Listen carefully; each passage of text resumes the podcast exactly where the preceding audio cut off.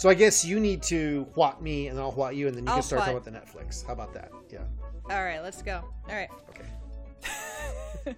This is this is the most of all the research I go looking at. About, the hardest part for me is, wait, who goes first? That is the most complicated part of this whole thing for me. Do I what you? Do you what me? What, what's going on?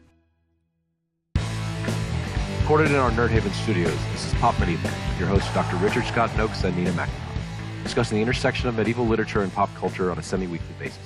And now, back to your podcast. What, Doc? What, Nina? All right, I feel like I need to apologize to you because I recommended a Netflix show to you and uh, you had an unpleasant experience. Yes, uh, I did. I know the show you're going to talk about, and I did not enjoy it. And the show I'm talking about is The History of Swear Words on Netflix, hosted by the one and only everyone's favorite overactor, Nicolas Cage. Now, I, I should say, I thought Nicolas Cage himself, he's as advertised in this. He is the Cage Yes. that you want. He is one of the good parts of, the, of this series. He's the Cage you want and deserve, too. Yes. Oh, I, I'm glad you think I deserve this Cage. we we all deserve a little Nicolas Cage every now and then. But no, I, I watched uh, several episodes of this and I thought, okay, so I, I wonder what Doc thinks of this show. And I recommended it to you, and your reaction was. I really, really, really hated this show. Which surprised me. Every episode is 20 minutes long, which means Yeah. every episode is about 17 and a half minutes too long. Uh, there are, they, they it, basically, it's Nicolas Cage being Nicolas Cage, which is good. Mm-hmm.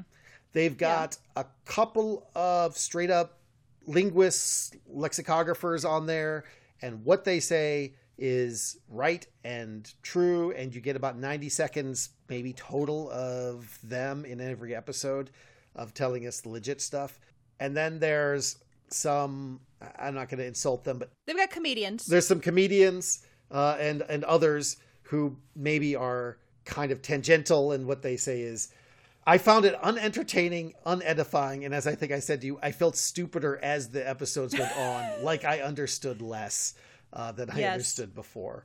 Uh, but Yes. um, if they had edited out everything but the couple of uh, linguists in there, I actually would have enjoyed it more. And frankly, it would have been funnier because the comedians are not really bringing their A game to this. Yeah. This the show is decidedly light on education and as you said, uh in your opinion, light on the humor. I I found it I found some things very chuckle worthy. There were a couple of my favorite comedians on the show and, and you're right, they they weren't bringing their A game, but I do enjoy their stand-ups. Now, this is going to be an interesting episode because we're talking about a show called The History of Swear Words. We can't we can't talk about the show without swearing ourselves. I was gonna say we can't we can't pussyfoot around on this show. right. Exactly. So this episode is probably going to be our one and only episode where we're going to just take the E rating, the explicit rating, and just swear. So with that in mind, let's get into it and talk about why you really did not like this series uh, from an educator standpoint. Okay, so from an educator standpoint, the things that the linguist said were right. And I really liked those parts. I really wish they had done a little bit more of just defining a handful of terms. I think if there are a small handful of terms that you know, you can get pretty far. Uh, so we can talk about terms now if you're ready for that, or do you want to Yeah, talk about what you liked? Okay. No, let's go ahead. Let's get into some terms. Okay, so so let's start with a big one, and that word is taboo. Languages have different taboos, and every language will have taboos, words that you're not supposed to say. Now, these taboos can be good or bad. Uh, sometimes words are taboo because they are about things that are forbidden because they're terrible. So most languages will have things having to do with uh, sexual activity, human waste, things that are considered disgusting, sometimes having to do with death. These things are sometimes are, are very often taboos in many many cultures, and words associated with them often are. And then there are actually also what you would consider maybe a good taboo, and that is sometimes names for gods. You know, so for example, it is taboo for me to refer to my parents by their first name uh, in in our culture, and the and the reason for that is not because my parents are disgusting uh, in some way. uh, rather is to, to honor them in some way. So that creates other taboos. So there are both of these kinds of things. So taboos are in no way unique to English. Uh, they're in no way unique to any particular cultural moment. The particulars of the taboos are related to the culture, though. And then we have something called euphemism. So there's taboos, and then there's euphemism. And euphemism is simply a way that we will talk around a, a taboo by saying the taboo, right? So Jiminy Cricket, for example, uh, is a name that is based around a blasphemous taboo, for example, right? Golly or cheese uh, and crackers. Cheese and crackers. Yes, these are all these are all euphemisms. Uh, so we have euphemisms. So we have taboo and euphemisms, and those are in no way unique to English or to medieval language. And then there are two other things which are going to be really important for understanding this through time, and these are pejoration and amelioration. And what pejoration is is that sometimes words will become worse in their meaning over time. Now, worse doesn't have to mean they're bad. So, a good example of one would be awesome. If you go back 50 years, awesome meant it fills you with awe. Uh, hmm. God can be awesome. A mountain range can be awesome. Uh, a particular night sky. The night sky can be awesome. Yes, yeah. these kinds of things that just fill you with awe. Uh, cool Ranch Doritos could not be awesome, right? And awesome has been pejorated. And again, it isn't to say that awesome is bad today. If I said something was awesome, you wouldn't say, well, that's terrible. You would simply say, well, that's not as good as it used to be. And so words will get worse over time. There are lots of words that do this. There are some categories. Words about smell tend to get worse over time.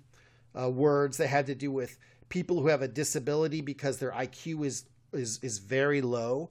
Uh, those mm-hmm. words. So you get words like uh, idiot, cretin, moron that all began as medical uh, terms or euphemisms that then pejorate over time to just become, you know, uh, insults. And then we have mm-hmm. amelioration. And amelioration is sometimes a word will get better in meaning. Uh, and it can be something that's bad, it becomes a little bit less worse, uh, or something that's that's good and gets to be even better, uh, or something that's bad and gets to be good. So pejoration and amelioration are the two directions that words go, and some words don't change that much over time. They have a pretty neutral meaning. But for obvious reasons, when you're talking about swear words, you're often going to see words that were at one time either neutral and pejorated down to being a bad word, or they were uh, at one time terrible words and have ameliorated their way to be less bad words today.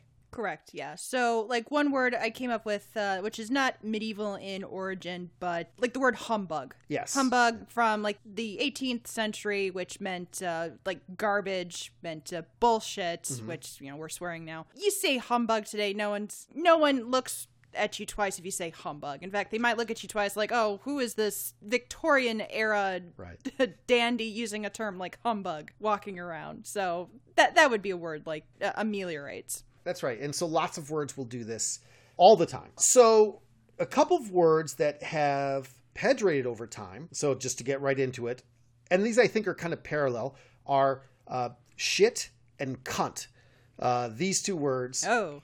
Oh yes. Bringing out the big ones. Yes. Well, you know we got to we got to bring them out right away. We got to. Yes. Yep. Full disclosure: cunt is my favorite swear word, so we're gonna we're gonna have to start with the big one first. Well, I know this is your favorite swear word because yes, I have is. a little story to tell. So back in the olden days, uh, back when pictures were in black and white, uh, and uh, man had not yet landed on the moon.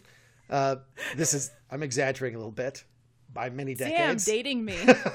Uh, when Nina was in my class, uh, we ended up having to talk about some things in class that involved uh, swearing. And at that time, Nina was also my student assistant at that time. And one day she had said, like, all these kinds of curse words had just kind of come up naturally in class. And she challenged me and said, mm-hmm. I will bet that you cannot work the word cunt into class without it being gratuitous. And so I took. This, this is why it's good to be an English major because you can say these kind of things. You can say class, these kinds but, of things, yeah. yes. And so I took the challenge. I actually thought I wouldn't be able to, uh, but when I saw my opening, I went for it. And uh, uh, some weeks later, we were challenge in class. Accepted. Yes, and we were talking about uh, fabliaux, which are these kind of medieval uh, racy stories. A lot of bathroom humor in them. And I started talking about one particular about how they're almost always about peasants, but there are a few about knights. And I described one And then I got to tell you that the modern English title of this one uh, is The Knight Who Could Talk to Cunts and Assholes. So, and then uh, as I recall, you stood up in class and started slow did. clapping, and everyone in the class was just, uh, we are aware something has happened here, but we don't know what it what, it is. Uh, so, if any of them are now listening and wondering, oh, that's what happened that day. That's what it is. Yes. Anyway, but in fact, the word cunt, just like the word shit, in the Middle Ages doesn't appear to have been a bad word, so much of a bad word. The word shit, in fact, we see uh, referring to not just feces, but uh, sometimes it's associated with, with diarrhea. So it might have been kind of explosive feces. And so you can imagine how, why shit became uh, an obscenity over time because it's just disgusting. And so I think that's one good example because in all, in mo- many languages, words that tend to pejorate, if you have a new word for any kind of human waste, especially, it's going to pejorate. And so shit goes from just being, you know, a word referring to uh, manure, like animal manure or diarrhea, it then becomes something disgusting. So it could very well be the case that in 100 years or 200 years, diarrhea would be a phrase that you couldn't say on t or a word you couldn't say on TV. And I think cunt is a good example of this too. Uh, now Chaucer does use the word cunt in, um, or its Middle English progenitor. Pardon the pun. uh, he he does use it in the Wife of Bath's tale, uh, which almost always gets euphemized in translations. Yes, it does. Uh, And it is clear in there uh, that's a racy story, but the, the the word is often used. There's actually in some place names and people names things that are associated with it. So sometimes you'll see uh, maybe small place names or or names that have the word count or cont c o n t in them. Not the same. Often those are associated with the not the word same. cunt, right? Uh, and they become over time. Those have definitely pejorate over time. So, and that's a word that's sexual, and so sexual words have a tendency to to pejorate like like this. But I think also uh, culture is also the context here. Yes, Like cunt is a very strong curse word in American English. Yes. It's not so much in British English or Australian English. Like our Australian friends say cunt 12 times before breakfast and it's like a term of endearment.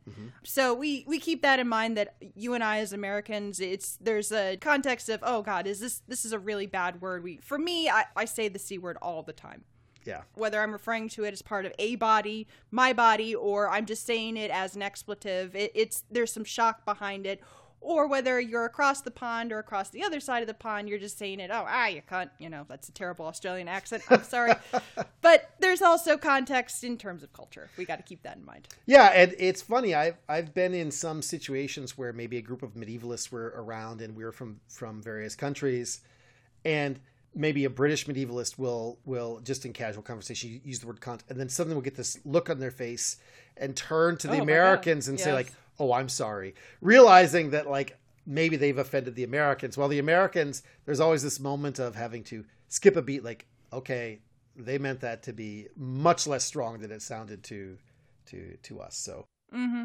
Yeah. So sexual words do have a tendency to pejorate over time uh, but as you point out like all of this has to do with different uh, with all sorts of different cultural forces. Now one really interesting one i think is the word cock. And the reason cock is interesting it's it's harder to trace than maybe it would seem at first glance. And because at first glance when we look at cock we find that from it's of course associated with this idea of the the, the rooster right and Yeah. the idea of a rooster being a cock, uh, this word, Engineer Mike is now dancing uh, uh, in front of the camera. Mike is- he loves, Engineer Mike loves the word cock. I'll just say, As we said, look at cock. nobody yes. loves cock like Engineer Mike loves cock. in any Gonna case, cut that out of the podcast. in any case, uh, I'm going to have to call my children to make sure they don't listen to this episode.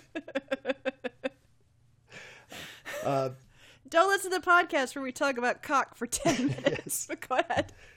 anyway, Cock. You were saying about cock? about cock. The word for cock, of course, is associated with the with the rooster, right? And so you can see that. Yeah. The complicated thing, though, is we have this all sorts of Indo-European languages. You know, Sanskrit, French. I mean, you just sort of go through the Indo-European tree and you can find words for the rooster cock all over the place. And at first, it seems like, well, it all must come from a very, very early origin. The tricky part about that one is that one's an onomatopoeic word. It appears that the mm-hmm. word cock comes from the sound that a rooster makes. And so you can very easily see the same sound coming up in many different languages independently. So probably this is a very, very old word. Certainly the associations between the word cock in all these different languages and the penis are really ancient. My best guess, and I think most linguists would say the best guess, is that they are all interrelated, but it's a little challenging to say uh, for sure. I'm surprised they didn't go into this in the dick episode of the history of swear words. They just completely ignored cock and just went after dick. Yeah, I. Yeah, they tied dick to riding crop, but they never really touched upon cock. Yeah, I noticed that when they tied Sorry, Dick, I, when they tied Dick to riding crop, they had not the linguist saying that, but the comedian saying that part, and sometimes the the things that they Engineer Mike has no one to blame but himself when this takes a long yes. time to edit. I know. They, He's distracting us. Anyway, I, I, I don't know. I'd have to see that the tying it to riding crop seemed very. I'm not too confident of that, but I haven't researched that Citation one that deeply. Needed. Yes, for sure. Well, why don't we talk about since we're already on that topic before we get into the these other uh, words? Why don't we talk about bitch? One of your favorite words. Oh, I, bitch is another one of my favorite words, and while we're on the subject of uh, pejoration and amelioration, bitch is another is a unique word because it has both pejorated and now is starting to ameliorate. Mm-hmm. This book, which is going to be in my recommendations, where I know we're getting an early start on that, but the book I'm holding right now is called Wordslut. A Feminist Guide to Taking Back the English Language by Amanda Montell. My friend Emily got this for me for Christmas. Thank you, Emily. She will like this shout out fantastic book where it talks about how um, the English language is very full of sexist language and how we can kind of take it back both as feminists and just as people in general. But bitch has a very controversial history in that it started off as possibly a gender neutral word for genitals, depending on how uh, linguists want to approach it, and then became this term for, you know, a dog, bitch, and then morphed into pejorative word for a amoral, promiscuous woman in around the 1400s. And uh, now, in modern English, has been taken back by women to say, "No, I'm a powerful woman. I'm I'm a bitch. I'm this. I'm someone who's in control of their body, their sexuality, their their life choices, and the like." Bitch is controversial with feminists. Some women say, no, I don't like to be called this. I, I refuse to be called this. Other women say, no, no, I'm fine being called this. I'm fine being called this in the in the proper context. I'm fine being called this amongst only select women. I'm kind of in that category. Like I only have about two friends where we're very comfortable saying, okay, yeah, bitch this, bitch that. I do not like being called this by other people. I, I don't identify as being a general bitch, not at all. but, I can so I can attest that she is not a general yes. bitch. Not not neither basic nor deluxe. Oh. That's one of the nicest things you've ever said to me. but it's it's interesting, and I wanted to ask you about the the medieval history of this word because we know about bitcha. Yeah. Where are the roots, the medieval roots in that? So, I mean, in English, certainly bitcha means female. At first, it's not really female just of dogs, but it it's other animals like foxes. I think there's a reference to tiger bitches, this kind of thing. They tend to be dog like in some way, I guess. Uh, and then it quickly just becomes really something we really only associate with dogs. Now, you know, as you were saying that, it occurs to me that, uh, say, for example, in Andreas Capellanus' The Art of Courtly Love, he's talking about men who are very sexually promiscuous, and he refers to them as dogs or asses. And then later on, meaning meaning like donkey asses, that kind of ass. Yeah. And then later on, uh, he again refers to them as dogs. And I wonder, too, you talking about this kind of attempt to reclaim bitch. There was this mm-hmm. moment, I'd say, in the 90s when you'd have men referring to one another as dog or D A W G dog. And I wonder how parallel that idea, uh, calling someone a horn dog, or this is this association of being sexually promiscuous. But I, I think one thing that happens with bitch in in modern English is it moves just from being about sexually promiscuous women for, to being um, an unpleasant woman. So, for example, the, Yeah. the the lexical space today that's the space that's partially occupied by Karen, if you might refer to someone as Karen. Oh yeah. Two years Yeah. ago, you might have just called, you might have said she's a bitch, which wouldn't been an association with her being, except for just being a woman, it would have been association with, Yeah. with her being uh, sexual. Whereas dog, I don't think ever had that. Dog had the idea of being sexually promiscuous, maybe not of being unpleasant. Now, it is interesting. I remember watching television at the moment that the both the words bitch and bastard were first said on network television, and that was on I know what you're gonna say. on moonlighting. Yes, this this Yep, scene in Moonlighting. moonlighting, and the, it, those were that barrier was broken in the same scene. Uh, if you've never seen Moonlighting, I wish I could recommend that you watch it, but it's not available. Maybe you can buy the DVDs or something today. Uh, it's almost impossible to get a hold of. In that moment, it strikes me that the words bitch and bastard were seen as equivalents uh, at that moment, 1980, whatever. I want to say 1986 to 8, somewhere in there, but that's Yeah. a guess. And of course, bastard is a way of saying if you call someone a bastard, you're not talking about him being sexually promiscuous, but you are saying he's a jerk, he's mean, he's unpleasant in some way. I kind of feel like maybe the meanings of bitch for men get broken off into two totally separate categories in American English, and the dog gets reclaimed. And except for maybe dirty old bastard, there aren't many people out there who are trying Are you to reclaim talking about old bastard. dirty bastard? Old dirty bastard. Oh my gosh. Oh. Oh, that was embarrassing. Oh, How is so- embarrassing. How embarrassing. Oh god. Oh my gosh. Oh. Please don't please don't please don't write angry uh Oh my gosh, I cannot believe I just did that. That's that's Wu Tang ain't nothing to fuck with. yes. Well, you know, Doc. he, is he not a member of the Wu Tang Club? He's dead. I was. Uh, I mean, he's always he always is, but you know. Tang he's forever. dead now. Wu Tang forever. All right. Uh, anyway, uh, Moving on. anyway, so back on topic. Let me try to reclaim what's left of my dignity by by just saying the word "fuck" as many times as Stay in your lane, talk about fuck. Yes, there we let's go. talk about Moving fuck. on. So many people have talked about fucking fuck is a really interesting word. One of the things that they do on the Netflix special, like right out of the gate, I think within the first five minutes of the first episode, they get at this uh, this acronym myth for uh, no fornication under the consent of the king, or sometimes Yeah. you'll hear for unlawful carnal knowledge, and that is that is total bullshit. And and one general rule of thumb, by the way, in terms of folk etymologies, is if it's fun and easy to understand, it's probably, not true. bullshit. Right? It's probably Yeah. not true. The the one exception to that is that yes, sideburns are named after a guy named Burnsides who had big sideburns. uh, that that is true. Really? Yes, but Oh, but most but most of the time, you know, as soon as you hear a folk etymology, as soon as you hear an etymology, you're like, oh, I get that. That's really easy to understand. It's almost always baloney, and this is a good example of this. And we actually have in recent decades some really good research about fuck, uh, and the word fuck tends to be they they briefly mention it in the Netflix series.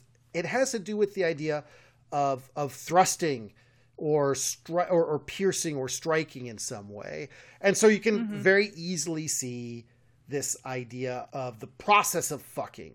Uh, and when Yeah. you think about things like giving someone the finger, that visual image, or in some, you know, biting your thumb at someone, as Shakespeare would say, or showing your thumb to someone in some cultures, these different ways that you use your hands to thrust at them, that's very much linguistically what's going on with the word fuck. And we see it in all sorts of languages where the word fuck doesn't exist. The word fuck itself has not come up to be an obscenity in their language, but they do have words for blow for, for a blow or a strike or something along those lines that come from the common descent words that that fuck comes from. Now, Interesting. Okay. Yeah. yeah, so you asked earlier.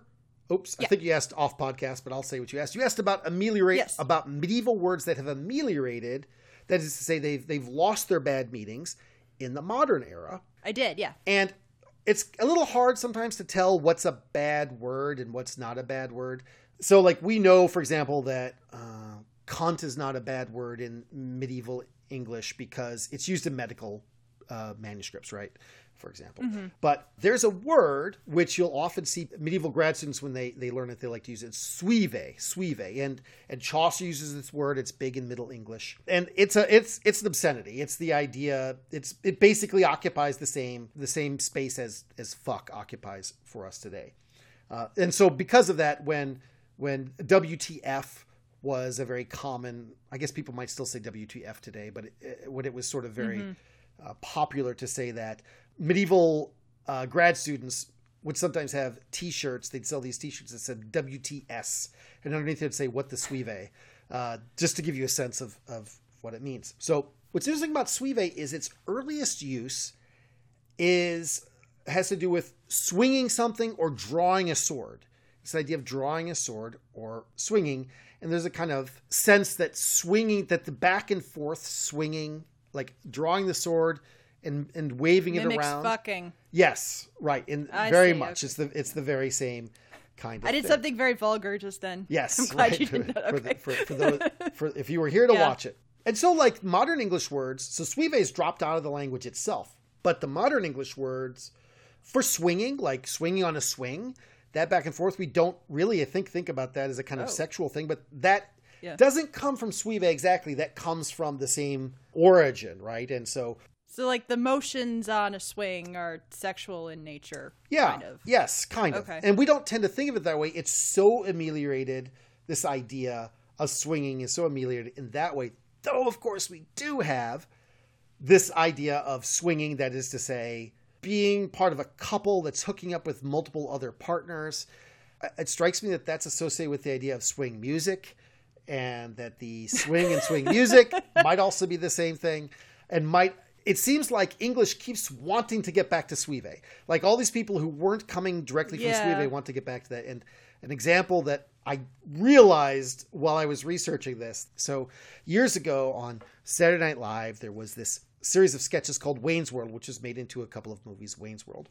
And in Wayne's World, whenever they, Wayne and Garth, the two titular characters, I know this is 30 years old at this point, but whenever Wayne and Garth want to suggest that they're attracted to some woman, they express getting an erection by saying swing and kind of thrusting their hips forward. They say swing. The idea of swing, the sound as if they're drawing a sword, uh, the sound their erection makes is like drawing a sword. That is exactly kind of the way that Swive comes up. So it's almost as if they were accidentally reworking out the the Middle English move from just drawing a sword to the sound to the word Swive, which is kind of their word for fuck. So Wayne and Garth, medieval scholars. Wayne I and like Garth, this. medieval scholars, exactly. Perfect. So do you want to get to get into recommendations? Let's go ahead and do that. Why don't you start with yours because you already mentioned it? I did. I already mentioned mine. Okay, again, Wordslut: A Feminist Guide to Taking Back the English Language by Amanda Montell. Fantastic book. Great chapters. I'm almost finished with it. Another chapter that I want to recommend in this book that I'm reading is about uh, women who define themselves by their cursing. And as you know, and probably you could tell by this podcast, uh, I do swear quite a bit. You won't be able to tell on the other podcast, but yeah, I do kind of define myself by how much I swear. And it's interesting to figure out why. And I never really thought about why I, I do that. But please pick this book up and give it a read. It, it's really fascinating. And then my second recommendation, which I, I, I hope you saw that I snuck in there. I saw it. Uh, this whole show, History of Swear Words on Netflix, put me in such a Nick Cage mood. I had to watch this. From 1997, it's Face Off. Nick Cage and John Travolta. Sorry. I just, okay, this is such a strange movie. I'm not going to go into the details of everything, but basically, John Travolta and Nick Cage are rivals. John Travolta is an FBI agent who is tracking Nicolas Cage, who is a terrorist of some sort. I think he's a he terrorist. He plants bombs. Yeah. He plants bombs around Los Angeles and blows shit up. I could still say shit. We're not You done can with say the podcast. shit today, yes. John Travolta is uh, trying to track down Nicolas Cage because he killed his little boy. The only way to find the the big bomb that Nicolas Cage has planted is to wear Nicolas Cage's face. and that's where the whole face in Face Off comes from. Uh, this movie is not great, but if you understand that this is a John Woo directed movie, John Woo, who got his claim to fame for directing the Hong Kong action movies, which is a very specific genre of high action, lots of explosion, lots of melodrama for, you know, dudes and all that, uh, then it makes sense. I highly recommend this movie. It's on Hulu as of this recording. Please watch it if you're into that sort of thing. It is just a cavalcade of explosions and swearing and Nicolas Cage going into a cage rage. Um that was that was perfect. Just shut up. That was a wonderful Nicolas Cage impression. I, I didn't think it was an impression. I thought Nicolas Cage had joined us on the podcast today.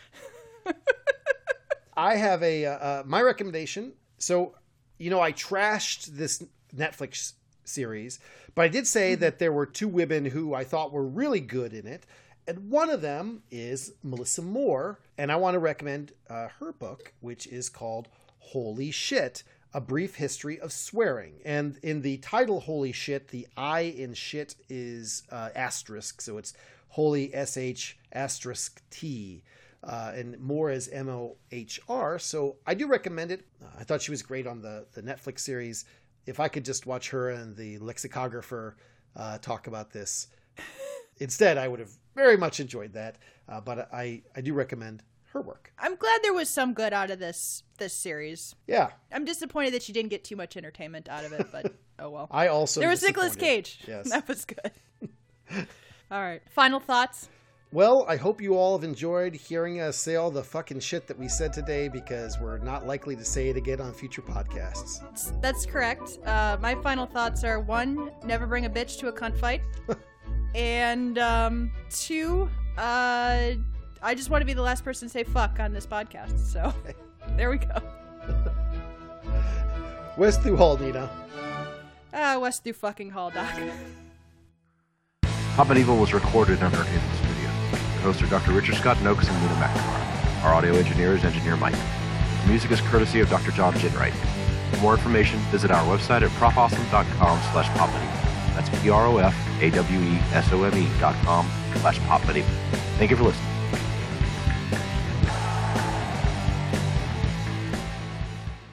Did I ever tell you about the, the discussion I had with when I lived in Lithuania about Russian swear words and Lithuanian swear words?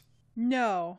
So uh, one day I was talking with my a, a good friend of mine, Jonas, who's Lithuanian, and the town I lived in was about a third Lithuanian, about a third Russian, and a third other, mostly Polish. In that, I forget how it came up, but Jonas, some Russian had said something, and Jonas said like, "Ugh, those Russians are so disgusting." And I said, uh, "Why? Why do you say that?" And he said, "Their swear words are are disgusting. They're terrible." And I said, "What do you mean?" And he said, uh, "Well." He goes, uh, Russian swear words are all like, your mother has sex with animals and, and just gross, disgusting stuff. And he says, ours is just like povelnu, which means literally the devil with you. Yeah. And I thought, oh, okay, you know, there we go. And it was, I think, the next day, without any prompting from me, I'm talking to a Russian, and he brings up the same thing. And he says, These Lithuanians are so terrible. Their curse words are so awful. And I said, What do you mean? And he goes, He said, Their curse words are all like, May you go to hell and burn with the devil. Ours are just about your mother having sex with animals. So there's like a difference in, you know, blasphemy versus bestiality. Yes, I think so, and, and which I is see, considered okay. worse in the culture. They both they both perceived the other ones. It, wasn't. They actually used the exact same examples, but each one saw the Mm-hmm. others as grosser in some way. So